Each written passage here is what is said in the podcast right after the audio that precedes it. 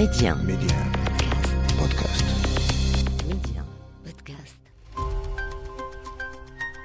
Bonjour, c'est Jalal Bouzrara. Bienvenue dans le podcast Le meilleur de le club. Un rendez-vous dans lequel je vous propose les moments forts de votre émission Le Club que vous propose Média TV chaque vendredi. Amine, je voudrais évoquer euh, avec toi un autre sujet, celui de Sergio Ramos, la légende vivante du Real Madrid. Mais avant de te donner la parole, Amine, on écoute euh, justement Sergio Ramos ému après cette décision de divorce. Hein. Il quitte pas, euh, mais on l'a un peu aussi obligé à, à partir avec le Real Madrid. Sergio Ramos. Je ne peux pas vous répondre. Pourquoi cette offre avait-elle une date limite Blablabla? Je ne peux pas vous répondre. Pourquoi cette offre avait-elle une date limite? Je comprends que les offres évoluent au fil du temps et qu'il y ait une négociation. Mais on ne m'a rien dit sur cette date limite. Il s'agissait d'une négociation amicale et c'est ce qu'il se passe lorsqu'on entame une reconduction. J'ai peut-être mal compris ou pas bien compris, mais personne ne m'a dit que mon offre avait une date d'expiration. Alors, mon cher Amine, d'abord une, réaction par rapport à cette euh, déclaration. Euh, il ne savait pas qu'il y avait une date limite par rapport à, à l'offre du Real Madrid. En fait, ils sont partis, euh, et lui et son frère et, et manager, et on leur a dit non, non, c'est bon, euh, l'offre est caduque. Pour moi, j'aimerais aller véritablement sur autre chose. D'abord, il faut dresser un peu le constat. Il faut savoir que le Real a proposé effectivement un nouveau contrat à Ramos dès seulement qu'on lui en, de- en demandait deux et euh, que le Real Madrid proposait une baisse de salaire de 10% et Ramos ne le voulait pas. Ce qui est son droit en tant que légende de ce club-là et en tant que capitaine de ce club-là qui a quand même donné beaucoup et notamment une finale épique de 2014 contre l'Athletic qu'on ne rappellera pas ici. Maintenant, mon- moi, mon avis par rapport à tout ça est beaucoup plus global à savoir que ce que je regrette, c'est qu'une maison, et, pas, et, je dis bien, je dis bien une maison et pas un club, aussi grand que le Real Madrid devrait mieux traiter ses légendes et les sorties de ses légendes.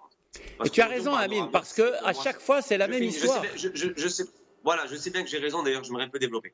Euh, et aujourd'hui, quand je parle de légende, c'est une vraie légende, Ramos, au Real Madrid. hein. Bah oui. Et aujourd'hui, ce que je trouve dommage, c'est qu'on ne soigne pas les sorties des légendes, quand on n'a pas soigné, so- soigné les sorties de Casillas, quand on n'a pas soigné les Raoul. sorties de Raoul, et comme on n'a pas sorti tout récemment la, so- la sortie de, de Cristiano Ronaldo.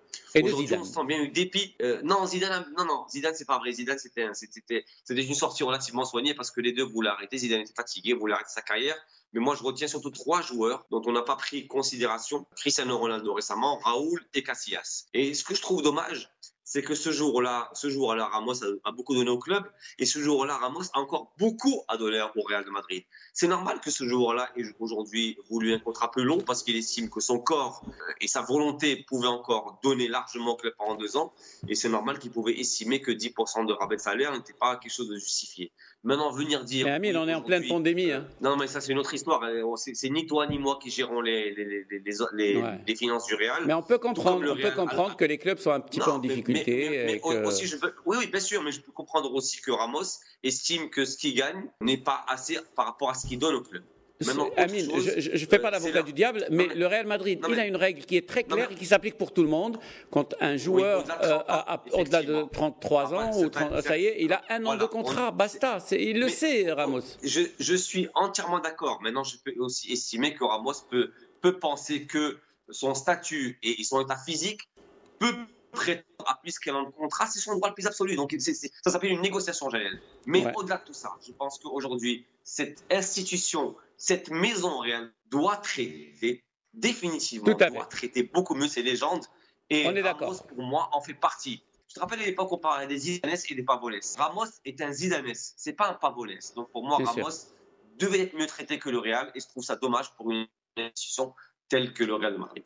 On est tout à fait d'accord. Je rajouterais Zidane, parce que même Zidane, il a été un petit peu poussé vers euh, la sortie, comme il l'a écrit lui-même hein, dans sa lettre euh, ouverte au madridismo. Ah, en tant- Capitaine, oui, cap- en tant, en capi- tant qu'entraîneur, pas en tant que joueur. En, tant qu'entraîneur. Je parlais de. Zidane Voilà, récemment. préciser. Bah non, mais euh, je parlais de, Zidane, la légende. Aussi, il est, il est, il est que ah il est tout aussi, voire plus légende sur le banc de touche qu'il a été sur le terrain avec, euh, avec le Real Madrid. Voilà, rendez-vous la semaine prochaine, les amis, pour un nouvel épisode du meilleur de le club, toujours avec Reda Aleli Amin Rahmouni, pour ne rien rater du football chez nous dans le monde. Abonnez-vous à ce podcast pour être les premiers à recevoir les derniers épisodes. Ciao, ciao!